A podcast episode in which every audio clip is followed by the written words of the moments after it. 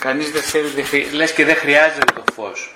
Κάποτε με ρώτησαν κάποιοι, ε, τώρα στην περίοδο της κρίσης, λέει, οι άνθρωποι πρέπει να έρχονται σε ψυχοθεραπεία πολύ περισσότερο από τις προηγούμενες εποχές. Και τους απάντησα ότι όταν οι άνθρωποι φοβούνται δεν παίρνουν ποτέ σε ψυχοθεραπεία. Ε, για, ε, στην ψυχοθεραπεία παίρνουν οι πολύ θαραλέοι και οι έτοιμοι. Δεν παίρνουν οι άλλοι. Ή και αν παίρνουν δεν μένουν. Όπως την ίδια εμπειρία φυσικά θα μου πει και ένας πνευματικός, είμαι σίγουρος γι' αυτό. Ότι οι άνθρωποι που μένουν σε μια πνευματική σχέση με τον πνευματικό είναι οι άνθρωποι οι έτοιμοι, οι δυνάμενοι, οι δυνατοί. Οι δυνατοί μες στην αδυναμία τους, ε. Εν επιγνώση της αδυναμίας τους στέκουν δυνατά, στέκουν σταθερά. Αυτοί θα μπουν στην. στην δεν είναι μια εξομολόγηση, ας πούμε, α, βρήκα κάποιον να του πω να τελειώνουμε, αφού πάμε, τελειώσαμε. Δεν είναι αυτό η πνευματική σχέση, σωστά. Το ίδιο και η ψυχοθεραπεία. Δεν είναι, ας πούμε, άντε να τα πω, να, ξε, να ξεθυμάνω. Δεν είναι, η ψυχοθεραπεία, η πνευματική σχέση είναι πάνω απ' όλα σχέση. Σχέση σημαίνει δέσμευση σε κανόνες μέσα σε συγκεκριμένο χώρο και χρόνο. Αυτό σημαίνει σχέση. Λέμε, πάλι και παντρεύομαι. Παντρεύομαι πέρα από το μυστήριο του γάμου, είναι μια δέσμευση ο γάμος. Δηλαδή, αλλιώς, γιατί ο άλλος σκέφτεται εκατό φορές πριν να παντρευτεί. Το σκέφτεται, ξανασκέφτεται, ξανασκέφτεται, ξανασκέφτεται, ξανασκέφτεται, δεν παντρεύεται. Άστο καλύτερα. Τώρα πια. Άστο. Οι άλλοι είναι εφτά χρόνια σε σχέση και παντρεύονται στον όγδοο χρόνο. Για... Και μετά τα διαλύουν στον ένα χρόνο, χωρίζουν. Γιατί χωρίζουν?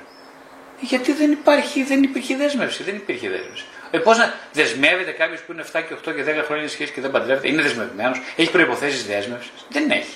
Αυτή είναι, τόσο είναι, η αλήθεια είναι πολύ απλή. Γι' αυτό θα χωρίσει μαθηματικά σε λίγο χρόνο.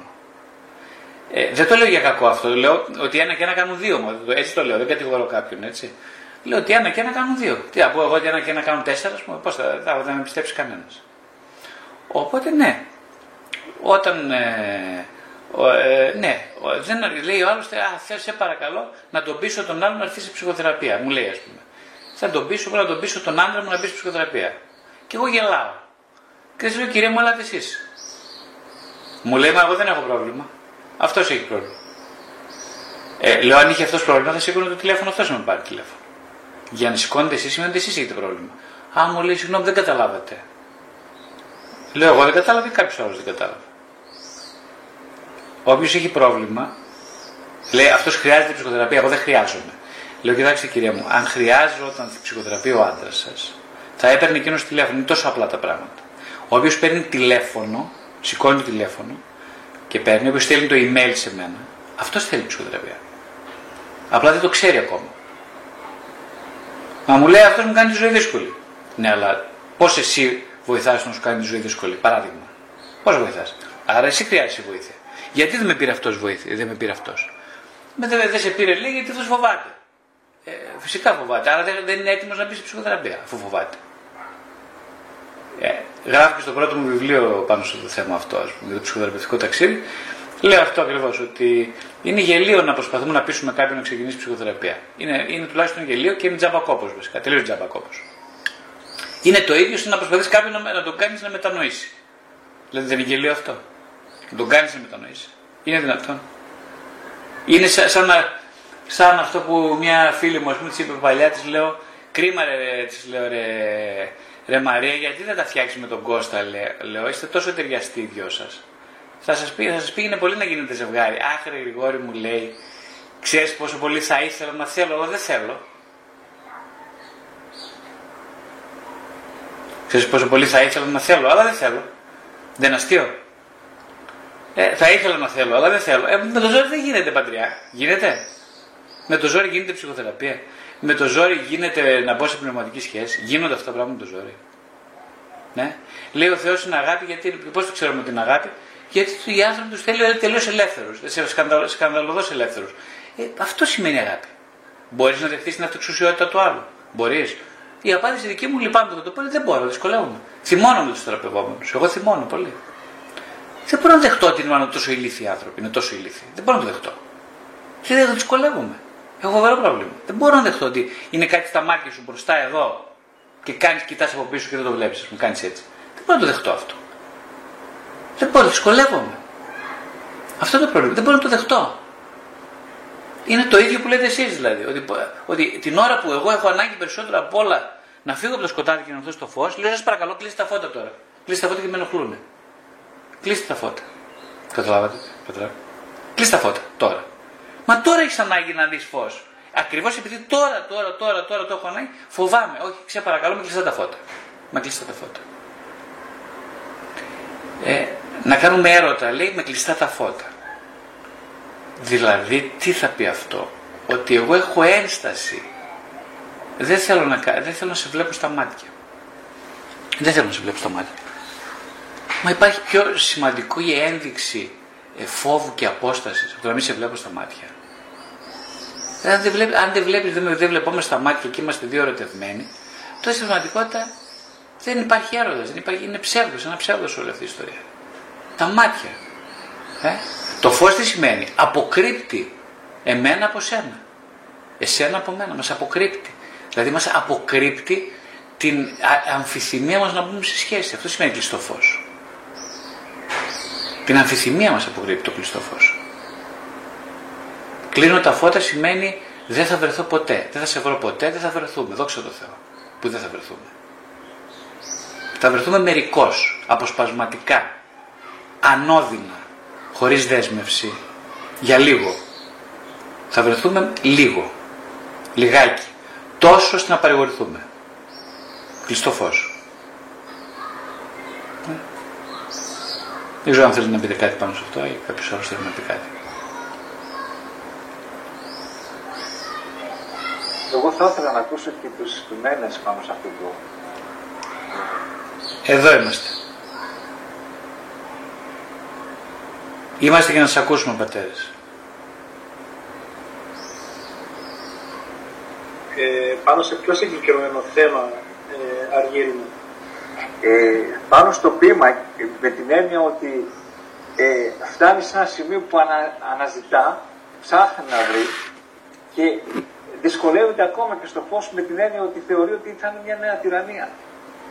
Και θα ήθελα να πω έτσι, στο εκκλησιαστικό πεδίο, δηλαδή ένας άνθρωπος που ψάχνει πλέον, ας πούμε, να βρει και το, το Χριστό.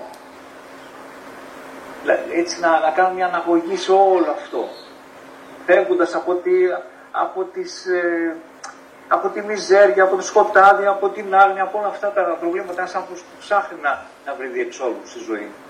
Ξέρεις, Αργύρη μου, αυτό που μου περιγράφεις, ε, μιλούσα με έναν παιδάκι το οποίο ήταν ευτυχισμένο στα ναρκωτικά και μου περιγράφει αυτά που μου περιγράφεις τώρα.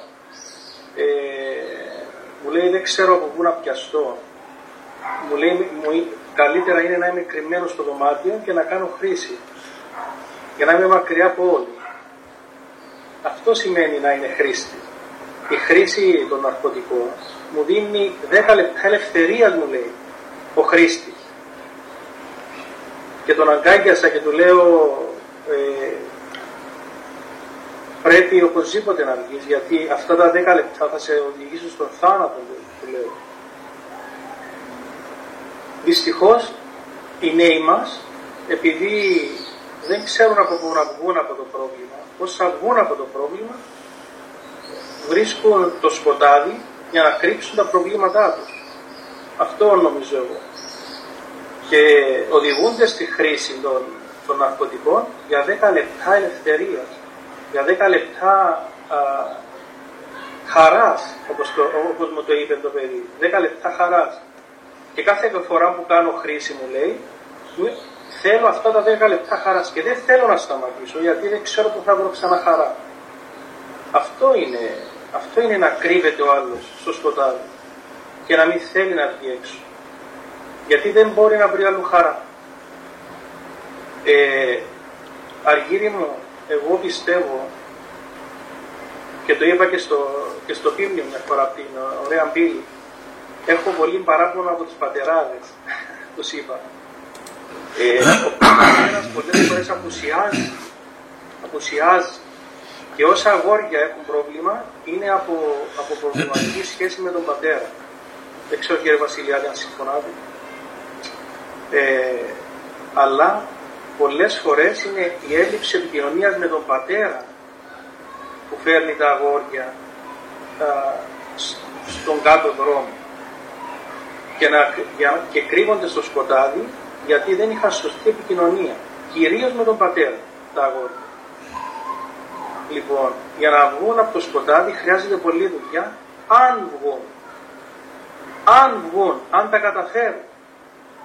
Γι' αυτό εμείς σαν πατεράδες έχουμε τεράστια ευθύνη. Τεράστια ευθύνη επικοινωνίας. Και το, και το παράδειγμα που βγήκε ο κ. Βασιλειάδης με την κόρη του ε, είναι πολύ σημαντικό. Πώς αντιμετωπίζεις τη λεπτομέρεια, πώς μιλάς στο παιδί σου. Από εκεί ξεκινούν όλοι. Να το αγκαλιάσεις όταν, όταν γίνει άσωτο, τότε θα το αγκαλιάσεις. Οι, οι πλήστοι χρήστες, ξέρεις τι παράπονο μου λένε όταν τους μιλάω. Ο πατέρας μου με φωνάζει άχρηστο, επειδή κάνω χρήση. Αυτό είναι το μεγαλύτερο λάθος που μπορεί να κάνει ένας πατέρας χρήστη. Να το φωνάξει άχρηστο. Όταν κάνει χρήση, τον αγκαλιάζεις. Όταν κάνει λάθος, τον αγαπάς. Και όταν ασωτεύει, τον συμβουλεύεις. Έτσι πρέπει να χειριζόμαστε οι πατεράδες και να οδηγούμε τα παιδιά μας στην εξομολόγηση για στη Θεία Κοινωνία. Όμως για να οδηγηθούν εκεί, μπορεί να χρειαστούν φάρμακα ή ψυχολογική στήριξη. Όμως δεν μπορούν να χρειάζονται να πιαστούν από παντού για να μπορούν να βοηθηθούν. Συγχωράτε με γιατί... Ευχαριστούμε πολύ, ευχαριστούμε, ευχαριστούμε για την παρέμβαση. Δεν ξέρω αν κάποιος άλλος θέλει να πει κάτι πάνω στο θέμα αυτό.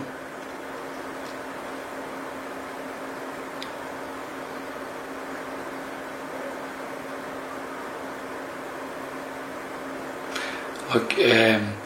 Στο τελευταίο μου βιβλίο λέγεται «Εξομολογήσεις ενός ψυχοθεραπευτή».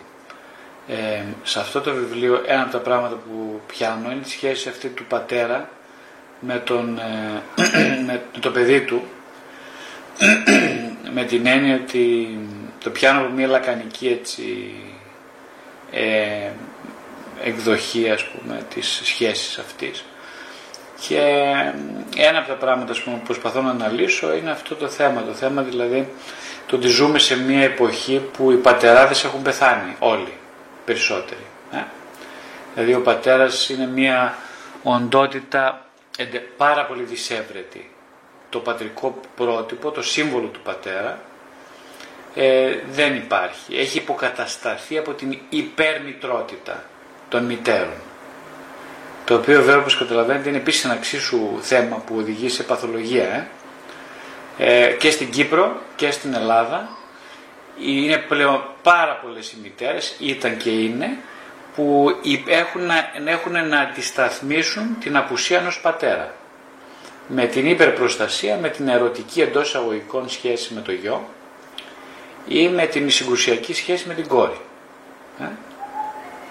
Οπότε αυτή η, περι... ε, η αντιστάθμιση δημιουργεί επιπλέον φορτίο στο παιδί. Γιατί το παιδί θέλει, χρειάζεται, όσο χρειάζεται τη μητέρα, άλλο χρειάζεται, τόσο χρειάζεται ακριβώς τον πατέρα. Ε, και δεν, δεν είναι καθόλου εύκολο να είσαι πατέρας, καθόλου εύκολο. Γιατί πρώτα απ' όλα δεν έχεις τα ίδια κίνητρα που έχει η μητέρα. Η μητέρα έχει μια σωματική έτσι, επένδυση. Ξεκινάει πάρα πολύ νωρίς. Ο πατέρας, όπως λέει κάποιος πολύ σωστά, δεν γεννιέται πατέρας, γίνεται πατέρας. Η μαμά ε, είναι μητέρα τη στιγμή που γεννάει. Και χρειάζεται βέβαια να χτιστεί αυτή η σχέση, αλλά στον πατέρα χτίζονται όλα από την αρχή. Δεν υπάρχει τίποτα, ούτε ένα τούβλο. Όλο το οικοδόμημα χτίζεται από την αρχή. Οπότε είναι πολύ δύσκολο και για να σκεφτεί κανείς ότι πώς να γίνει πατέρας κάποιος σε μια που μεγάλωσε σε μια οικογένεια χωρίς πατέρα. Επίσης, ε? και αυτό είναι άλλο θέμα. Οπότε το θέμα είναι αρκετά περίπλοκο. Συμφωνώ απόλυτα με τον ε, ε, πατέρα Νικόλος σε αυτό που είπε, ότι εξάλλου είναι και το πρότυπο του πλαχνικού πατέρα της παραβολής, ακριβώς αυτό είναι όπως το είπε, δηλαδή ένας πατέρας ο οποίος την ώρα που πας να λυγίσεις είναι παρόν, ακριβώς αυτό. Αυτό βέβαια έχει κάποιες πολύ σοβαρές προϋποθέσεις, τις οποίες δεν τις έχουν οι άνθρωποι, αυτό που λέει ο πατέρας Νικόλος, και αυτό ακριβώς είναι το θέμα, ότι δεν υπάρχουν αυτές τις προϋποθέσεις. Ε, κυρίως όμως το πιο βασικό, εκείνο που προσπαθώ να πιάσω και εγώ, είναι το θέμα αυτό, ότι η, η λειτουργία του νόμου, το σύμβολο του νόμου που είναι ο πατέρας, υπόσχεται το άνοιγμα στην αγάπη. Αυτό, γι' αυτό γράφω και εγώ στο βιβλίο, ότι δηλαδή ο νόμος δεν σημαίνει ε, στιγνή εφαρμογή ενός κανονιστικού πλαισίου χωρίς αγάπη. Δεν σημαίνει αυτό ο νόμος. Έτσι. Ο νόμος σημαίνει ότι, ε, ότι ε, στον αντίποδα αυτής της, ε, ε, κα, της ε, ε, ε, κανιβαλιστικής νοοτροπίας μιας μητέρας υπερπροστατευτικής έρχεται ένας πατέρας ο οποίος θέτει τα όρια που θα σε σώσουν από την καταφρονιστική, από την καταφρονιστική μανία της μαμάς σου. Αυτός είναι ο πατέρας. Θα δημιουργήσει δηλαδή ένα πλαίσιο ασφάλειας ότι δεν θα σε καταπιεί μητέρα. Ε? Αυτός ο πατέρας εγγυάται λοιπόν την ελευθερία. Πολύ σωστά όπως λέει ο πατέρας Νικόλαος, ε, ε, εγγυάται την, ε, την ασφάλεια, ε, εγγυάται ότι επιτρέπει στο παιδί να στηθεί σε επαφή με την επιθυμία, με έψιλον κεφαλαίο. Έτσι, γιατί? Γιατί του τονώνει το ηθικό του. Λέει ρε παιδί μου ότι εσύ αξίζεις ανεξάρτητα από την αξιοσύνη σου. Ε, είσαι πολύ σημαντικός για μένα, ανεξάρτητα από το αν θα φέρεις όλα σε πέρας. Σου θέτω ένα κανονιστικό πλαίσιο μες στο οποίο θα ήθελα, θα σε βοηθήσει πάρα πολύ να κινηθείς, ε, αλλά είμαι εκεί για να αν σκοντάψεις, να σε αγκαλιάσω, όχι να σε νουθε, όχι να σε, πώς το λένε, να, να, να, ε, να σε, ούτε να αναλάβω εγώ το μέρος της δικής σου ευθύνης, προσέξτε τώρα, αυτό είναι άλλο θέμα μεγάλο, ούτε να αναλάβω εγώ το, μέρο, το κομμάτι της δικής σου ευθύνης, εσύ το αναλάβεις, αλλά εγώ είμαι για να σε στηρίξω. Αυτό θέλει πολύ διάκριση, θέλει πολύ ευαισθησία και πραγματικό ενδιαφέρον. Ξέρετε, οι άνθρωποι, κυρίως οι γονείς, συγγνώμη που θα το πω, αλλά είναι αλήθεια, Ε, πίσω από τη λέξη ενδιαφέρομαι και αγαπώ το παιδί μου, κρύβουμε κυρίως ε, μια πάρα πολύ ναρκισσιστική επένδυση. Που σημαίνει πολύ απλά ότι ούτε ξέρουμε τι σημαίνει αγάπη περισσότεροι από εμάς, ούτε έχουμε διάθεση να μάθουμε. Γιατί θα πρέπει να σκοτώσουμε, να βγάλουμε από τη μέση αυτή την ναρκισσιστική επένδυση και δεν έχουμε καμία διάθεση να το κάνουμε. Ε?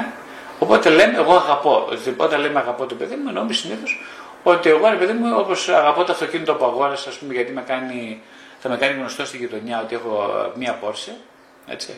Άρα θα πρέπει να την γυαλίζω, να τη συντηρίζω κλπ. Γιατί αυτή μου δίνει αξία, ενώ εγώ δεν έχω αυταξία. Αυτό σημαίνει. Ε, άμα κυκλοφορώ με την Porsche, λέει, α, ποιος έχει, ποιος έχει αυτή την Porsche? Την έχει ο Βασιλειάδης, α, σπουδαίος άνθρωπος αυτός. Αλλά εγώ δεν αγαπάω την Porsche, καταλάβατε. Δεν αγαπάω.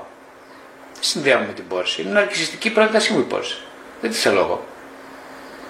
Έτσι βλέπουμε τα παιδιά μας, οι πιο ανεπίγνωστοι εξ ημών. Είναι μια αναρκιστική επένδυση. Και αν σκαλώσει κάτι και η Porsche, ας πούμε, σπάσει το τζάμι, α, στο συνεργείο, στο συνεργείο, δεν θέλω εγώ τι αυτοκίνητο να κυκλοφορώ με τι αυτοκίνητο. Σας παρακαλώ. Στραπατσαρισμένη μουρή, τι να το κάνω, θα του δώσω, θα πάρω άλλο. Ούτε καν θα το φτιάξω, αφού έχω λεφτά, πάρω άλλο. Αυτό σημαίνει αναρκιστική επένδυση. Προσέξτε, αυτά που λέμε είναι αυτονόητα ίσως. Ίσως είναι και πολύ ανθρώπινα. Αυτό όμως δεν, χάνει, δεν, δεν κάνει να χάνουν τη σημασία τους, με την έννοια ότι χρειάζομαι να, να έχουμε επίγνωση αυτών. Χρειαζόμαστε την επίγνωση αυτών. Ε? Καταλάβατε. Χρειαζόμαστε να έχουμε επίγνωση. Οπότε, από τη μια είναι ανθρώπινα, από την άλλη όμως μπορεί να λειτουργήσουν και σαν ασφαλιστικές δικλείδες για μια ελευθερία του παιδιού, μπορεί να λειτουργήσουν και σαν ασφαλιστικές δικλείδες για την αυτοκαταστροφή, όπως λέει και ο πατήρ πριν από λίγο. Να. Και όσο για τη χρήση των ουσιών, ναι, σε πολύ μεγάλο βαθμό είναι ε, πατάω σε μια τριγωνοποίηση, σε ένα τρίτο πράγμα που είναι το, το ναρκωτικό, ε, για να αισθανθώ ότι όχι μόνο πέρα έχω αυξάνω τη βαθμή ελευθερίας μου, αλλά κυρίως ότι ανακουφίζομαι από το κενό της αγάπης. Είναι δυσβάσταχτο το κενό της αγάπης, δυσβάσταχτο, δεν αντέχεται. Πρέπει οπωσδήποτε να βρω ένα αντικείμενο να συνεξαρτηθώ μαζί του, είτε αυτό είναι σεξ, είτε είναι drugs, είτε είναι ναρκωτικά, είτε είναι, τι άλλο να πούμε, είναι τζόγος, είτε είναι ό,τι θέλεις, τσιγάρο, αλκοόλ κλπ. Για, γιατί μέσα από αυτή τη συνεξάρτηση για λίγο αμβλύνεται ο πόνος σου. Ποιος είναι ο πόνος? Ένας είναι ο πόνος. Ότι δεν είμαι αποδεκτός. Αυτό δεν υπάρχει άλλος πόνος. Για σκεφτείτε το στη ζωή σας. Ένας είναι ο πόνος. Υπάρχει άλλος? Δεν είμαι αρκετά καλός, δηλαδή δεν σημαίνει αρκετά καλός. Δεν είμαι αποδεκτός, αυτό σημαίνει. Αλλιώς, άμα είμαι αποδεκτός και δεν είμαι αρκετά καλός, δεν τρέχει τίποτα. Για σκεφτείτε το λίγο. Αν εσύ δεν είσαι αρκετά καλός και είσαι αποδεκτός, τρέχει τίποτα για σένα. Αφού είσαι αποδεκτός. Τελεία. Αν ξέρουμε αρκετά καλό, δεν τρέχει τίποτα. Τάξη. Θα ζήσω. Αλλά δεν μπορώ, άμα δεν είμαι αποδεκτός, να ζήσω. Δεν γίνεται αυτό. Δεν γίνεται. Πρέπει κάτι να γίνει. Δεν μπορώ, δεν αντέχω αυτό το πράγμα. Αυτό δεν σημαίνει μόνο με του ναρκωμανείς, σημαίνει με όλους μας, όπως καταλαβαίνετε. Αλλά όταν δεν υπάρχει κανένα, ο άλλος είναι έρμεος, ας πούμε, έρμεο, δεν έχει κανένα απάτημα. Μου έλεγε και χθες ένας θεραπευόμενος μου στην ομάδα, ας πούμε, ο άνθρωπος αυτό μου έλεγε. Πέρασε μια σκηνή με τον πατέρα του και μου έλεγε αυτό. Μου είπε ο πατέρας μου κάποια στιγμή, έβγαινε δεκαοκτώ χρονών, μου λέει: Φύγε το σπίτι, φύγε τώρα, φύγε. φύγε. Δεν μπορώ να τρέχω εγώ άλλο άχρηστος. Δεν μπορώ να τρέφω άλλο άχρηστος. Μόνο άχρηστος αυτός ο άνθρωπος είναι φοβερά ένα εξαιρετικό παιδί και τώρα σαράντα χρονών είναι ένας οικογενειάρχης, ευαίσθητος άνθρωπος. Δηλαδή ένας πολύ, πολύ ευαίσθητος άνθρωπος. Δηλαδή, δεν μπορώ να τρέφω άλλο άχρηστος. Και έκλαιγε, μου το έλεγε και έκλαιγε. σαράντα χρονών, το θυμόταν όταν έγινε δεκαοκτώ. Τι λέει, δηλαδή άχρηστος. Εκεί έκλαιγε γιατί δεν το άντεξε αυτό το πράγμα. Δεν άντεξε την κουβέντα. Και έφυγε από το σπίτι. Έφυγε. Άχρηστος. Ε. Το, η λέξη άχρηστος σημαίνει δεν μπορώ να σε χρησιμοποιήσω άλλο. Αυτός σημαίνει άχρηστος. Δεν είσαι προς χρήση. Αλλά όχι με την έννοια ότι σε αγαπάω. Ε, αν αν θα, θα σε αγαπούσα μόνο αν ήσουν προς χρήση. Προς χρήση. Αφού δεν είσαι προς χρήση μου, δεν, δεν, μπορεί, δεν, υπάρχει, δεν έχει καμιά αξία για μένα. Είσαι αντικείμενο δηλαδή, αυτός σημαίνει είσαι άχρηστος. Είσαι αντικείμενο, στο βάθος. Καμία άλλη ερώτηση?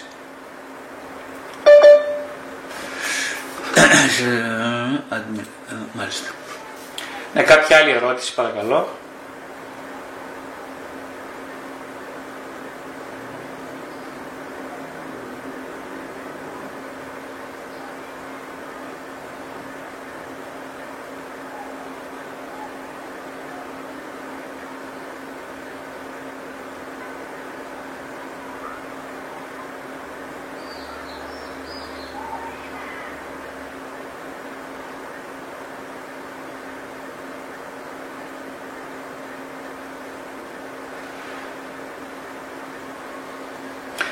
Ε, οπότε ουσιαστικά η εξισορρόπηση, η εναρμόνιση επαγγελματικής ζωής με την, πώς τη λένε, με την οικογενειακή ζωή στην πραγματικότητα είναι μια προσπάθεια. Βασικά δηλώνει η φράση ότι υπάρχει μια πολύ μεγάλη ανισορροπία, γιατί υπάρχει σύγκρουση συμφερόντων.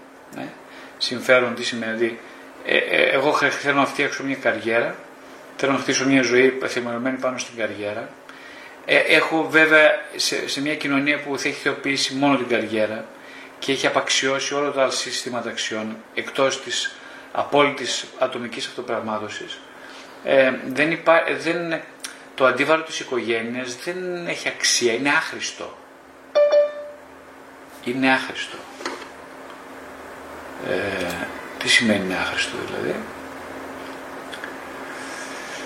Ε, άχρηστο.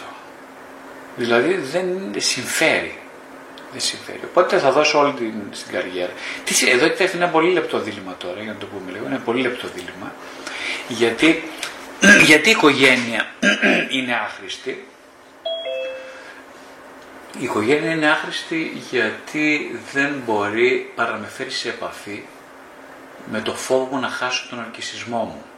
Τον δευτερογενή αρκισισμό. Γι' αυτό είναι άχρηστη.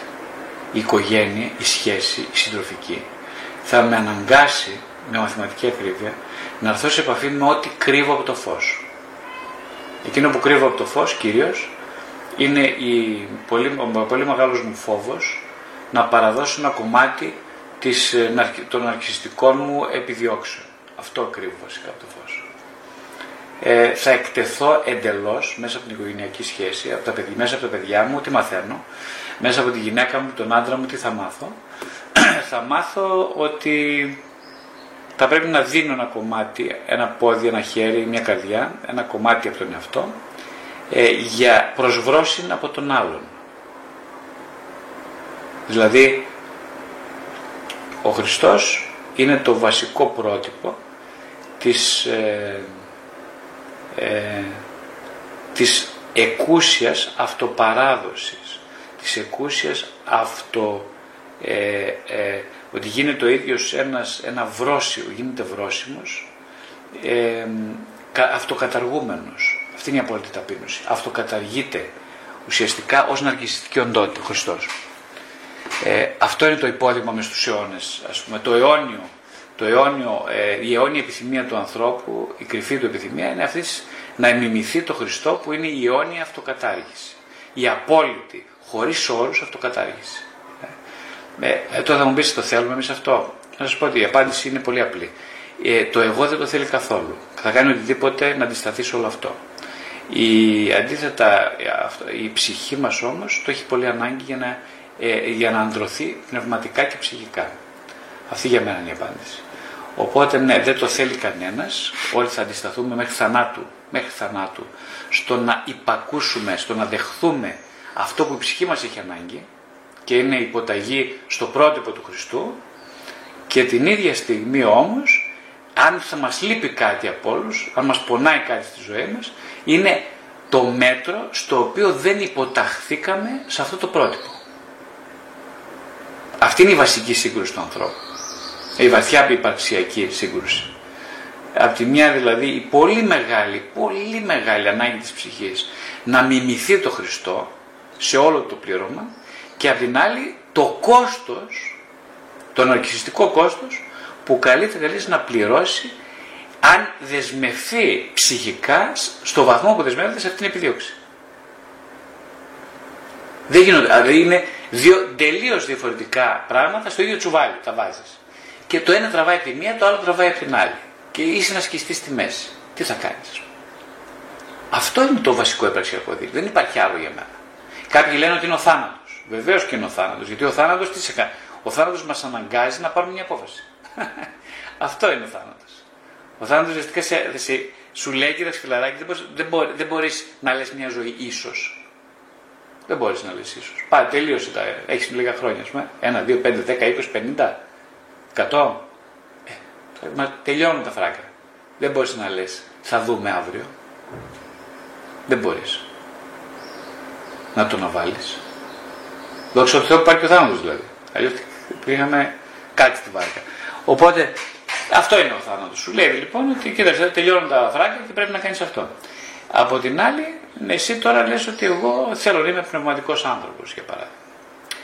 Και θέλω ας πούμε να, υπακούω, να υποτάσσουμε στη γυναίκα μου, στον άντρα μου, στα παιδιά μου. Ε. Έλατε που αν το κάνεις αυτό θα πεθάνεις. Αισθάνεσαι ότι θα απειλείται η ζωή σου, η ύπαρξή σου.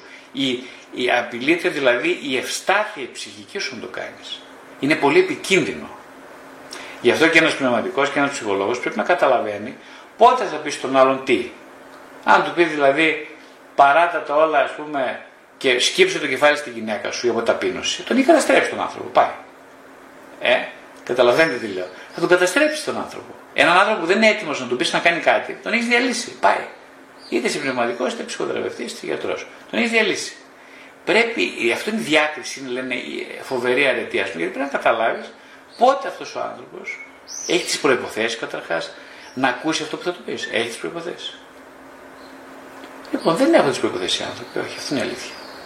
Οπότε πρέπει να είσαι πάρα πολύ προσεκτικός. Αν θα πεις κάτι, τι θα πεις, πότε θα το πεις. Το πιο βασικό, γι' αυτό λέω και εγώ συστήνω, συστήνω στους νέους ψυχοθεραπευτές, και φυσικά ισχύει αυτό και για όλους μας και για τους πνευματικούς, αν μπορούμε να ακούμε. Δηλαδή δεν βοηθάς κανέναν άνθρωπο να του πεις κάτι. Ξέρετε πότε βοηθάς? Αν είσαι μια ώρα να τον ακούσει, εκεί δηλαδή να τον βουλώσεις, είτε είναι παιδί σου, είτε είναι πνευματικό παιδί σου, είτε είναι ο φίλος σου, είτε είναι η γυναίκα σου, είτε είναι ο εχθρός σου. Για να τον, αμέσως τον καθαρίζεις από τη θέση του εχθρού, τον κάνεις φίλο, πώς θα το κάνεις αυτό? Αν καθίσεις μια ώρα να τον ακούσεις, χωρίς να μιλήσεις. Είτε είναι εχθρός σου, έγινε φίλος σου, πάει, δεν λέει. Εγώ σου λέω, όχι, μία ώρα είναι πολύ, μισή ώρα. Μισή ώρα. Κάτσε και άκουσε το μισή ώρα. Θα μου πεις φυσικά το δύσκολο το πράγμα. Για δοκίμασε το κάνεις. Για δοκίμασε. Μισή ώρα έτσι. Χωρίς να πεις κουβέντα. Και να ακούσεις να είσαι εκεί, ε. Όχι να είσαι στο ίντερνετ. Όχι να παίζεις με παιχνίδι και να κάνεις, ε. Να είσαι εκεί. Να το κοιτάς στα μάτια και να ακούς. Για κάτσε μισή ώρα να το κάνεις. Μισή ώρα έτσι. Ε, του έχεις, το, το, το, έχεις δώσει τον ουρανό και τα άστρα μαζί. Μα εγώ δεν έκανα τίποτα, λες. Άκουγα. Τα πάντα έκανες. Τα πάντα έκανες. Δεν έκανες τίποτα. Ποιος ακούει σήμερα? Γιατί εγώ έχω τόσους πολλούς πελάτες? Γιατί έχω τόσους πελάτες πολλούς? Γιατί κανένας δεν ακούει. Ψάχνω μια τον άνθρωπο να τους ακούσει. Αυτή είναι η αλήθεια. Δεν ξέρω αν σου φαίνεται σκληρή, αλλά αυτή είναι η αλήθεια. Δεν ακούει κανένας κανέναν. Καλά, οι σύζυγοι μεταξύ τους, κατά αυτό δεν θα το σχολιάσω. Ε, νομίζω ότι μπορεί να το σχολιάσετε εσείς αυτό. Ε, Ελένη μου Στρούφα, θέλετε να πείτε κάτι? Σας βλέπω.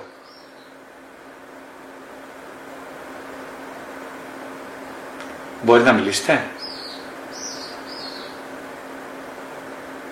Δεν ακούω πάντως τίποτα, δεν ακούγεται κάτι. Ε, ναι, οι σύζυγοι λοιπόν δεν μιλάνε μεταξύ τους, δεν ακούγονται μεταξύ τους. Ε, οι φίλοι μιλάνε μεταξύ τους. Mm. Δεν είμαι σίγουρος, είναι εμπειρία. Τα παιδιά ακούγονται από τους γονείς τους. Για σκεφτείτε λιγάκι. Οι, τα παιδιά ακούν τους γονείς τους. Ε, πώς να σε ακούσω, ρε παιδάκι? Εγώ δεν έχω υπόδειγμα ότι εσύ με ακούς. Εγώ τι να σε ακούσω, σαν. Γιατί να σε ακούσω? Γιατί λένε δεν με σέβεται. Γιατί να σε, σεβα... σε σεβαστεί, ας πούμε. Εσύ σε σέβεσαι, πώς σέβεσαι, δηλαδή. Λέω δίνοντας οδηγίες, λες και είναι ο άλλος ε, τέτοιος, ας πούμε, σταδιώτης. Τον σέβεσαι έτσι? Τον άκουσες ποτέ? Το ξέρετε, κάποτε κάποιος ψυχολόγος ρώτησε γονείς. Ρωτήσε, πάτε στο σπίτι και ρωτήσε το παιδί σας τι θέλεις, παιδί μου, από μένα. Δεν είχαν κάνει ποτέ αυτή την ερώτηση, κανένας. Ήταν πενήντα άνθρωποι. Ούτε ένας δεν είχε κάνει ποτέ αυτή την ερώτηση. Αυτό που σας λέω. Πήγαινε στο σπίτι και ρώτησε το παιδί σου. Τι θα ήθελες από μένα? Και να το πεις με την μακαρδιά αυτό, έτσι. Λοιπόν, το πιστεύω ότι πήγανε σπίτι, όσοι κάνουν αυτή την ερώτηση, γυρίσαν την άλλη μέρα στο σεμινάριο και λέγανε, πήρα συγκλονιστικές απαντήσεις. Καταρχάς τα παιδιά με ρώτησαν, κάποια παιδιά ρωτήσανε, μαμά, μπαμπά, είσαι άρρωστος, έπαθες κάτι? Δεν είσαι καλά. Έχεις κάτι, έχεις κάτι μπαμπά? Άρχισαν να ανησυχούν. Καταλάβατε? Γιατί, γιατί μου κάνεις αυτή την ερώτηση? Εσύ ποτέ δεν μου την έκανες την ερώτηση. Δηλαδή, τι σημαίνει αυτό? Ότι το να είσαι διαθέσιμος ψυχικά σε έναν άνθρωπο είναι μια μεγάλη αγαπητική ποιότητα. Και από τον αποδοχέα αξιολογείται ως τέτοια. Αξιολογείται ως τέτοια. Ανά πάσα στιγμή. Πιστώνεται δηλαδή, πιστώνεται αυτό σαν αγάπη. Θα μου πεις, γίνεται, δεν γίνεται. Γιατί δεν γίνεται? Γιατί για τον ίδιο λόγο που είπαμε. Γιατί αν το κάνεις αυτό για λίγη ώρα, τι κάνεις? Χάνεις εκείνη την ώρα ναρκιστικά, χάνεσαι, πας πίσω. Ελε, Ελένη, Ελένη, ακούς? Ελένη, Ελένη, σε λέω. Ακούς? Θέλεις να παρεμβείς? Για πες λοιπόν, θέλεις να παρεμβείς? Όχι, συγγνώμη, απλά άρχισα να συνδεθώ. Δεν πειράζει, σε είδα, σε είδα που έκανες την... το είδα, το είδα πριν από λίγο που έκανες την κλίση, δεν πειράζει. Δεν πειράζει. Ναι, έχω γράψει, έχω γράψει το ίδρυμα για τον λόγο που απουσιάζω, γι' αυτό. Ωραία, ωραία, ωραία, ωραία. Ε, ναι, λέγαμε για τους γονείς λοιπόν, για αυτό και ο, γενικά η διαθεσιμότητα. Η διαθεσιμότητα είναι πολύ, ε, πολύ δύσκολο πράγμα. Ε, δεν είναι, ας πούμε, ποιος εργοδότης είναι διαθέσιμος να ακούσει, ας πούμε, όποιος έχει εξουσία. Δεν είναι διαθέσιμος σε αυτόν που δεν έχει εξουσία. Οι γονείς νομίζουμε ότι έχουμε εξουσία. Αυτός είναι ο ρόλος μας. Να ασκήσουμε την εξουσία μας καλύτερα. Οπότε δεν είμαστε διαθέσιμοι, όχι. Καταλάβατε. Ο διαθέσιμος είναι αυτός που, συνήθως αυτός που υπολείπεται. Αυτός δηλαδή που έχει, αισθάνεται ότι είναι πιο λίγος. Άρα είμαι διαθέσιμος σε σένα. Ε, ναρκισιστικά να τον οθώ και να γίνω πολύς. Να, να, αυξηθεί, να αυξηθεί η δύναμή μου, άρα κάτσε να σε ακούσω εγώ που είμαι αδύναμος. Τώρα για να, να πάρω credits, να ανεβεί το κασέ μου, ας πούμε, κάπως έτσι. Έτσι λειτουργεί το ανθρώπινο είδος περισσότερο. Ε, λέει ο Χριστός, ας πούμε, άμα ακολουθήσουμε αυτά που λέει ο Χριστός, να τα ακούσουμε, ε, συγκλον, συγκλονίζεται κανείς γιατί λέει πράγματα τα οποία είναι εντελώς παράλογα, ας πούμε. Δηλαδή σου λέει, καλά, ποιο της σχιζοφρενής τα είπα αυτά, τι ήταν αυτό? Δηλαδή, αν δεν ήταν ο Χριστός και τα έλεγε οπωσδήποτε άλλος, θα τον είχαν κλείσει σε ίδρυμα, δεμένο. Θα τον είχαν κλείσει. Λέει, ας πούμε, ε, αν εγώ δεν πλύνω τα πόδια σας, ας πούμε, για παράδειγμα, δεν, ε, πώς το λέει, δεν, ε, δεν, δεν θα είμαι ο δάσκαλος, δεν θα είστε μαθητές μου, ας πούμε. Ε, αυτό το πράγμα τώρα να το πεις πουθενά. Αυτό καταργεί όλη την ανθρώπινη νομοτέλεια, αυτό το πράγμα. Τα καταργεί όλα.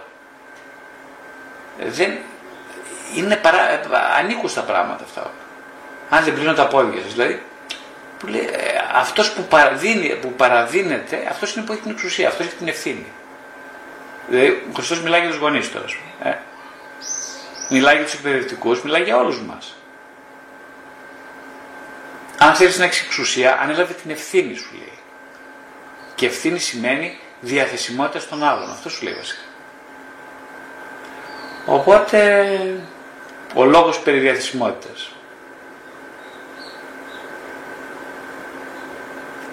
Κάποιο σχόλιο, άλλη κάποια παρατήρηση. Τι ώρα έχει πάει, για να δούμε. Α, πέρασε και η ώρα. Αν θέλεις κάποιος κάποια τελευταία ερώτηση να κάνει, πριν κλείσουμε.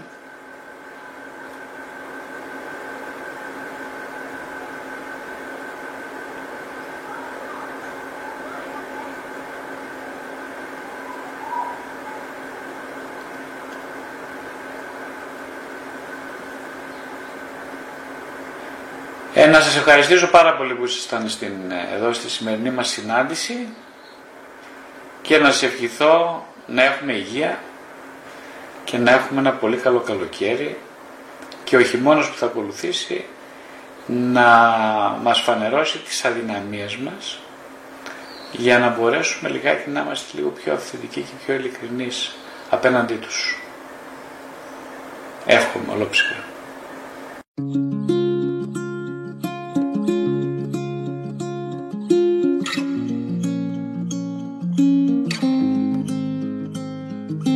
Thank you.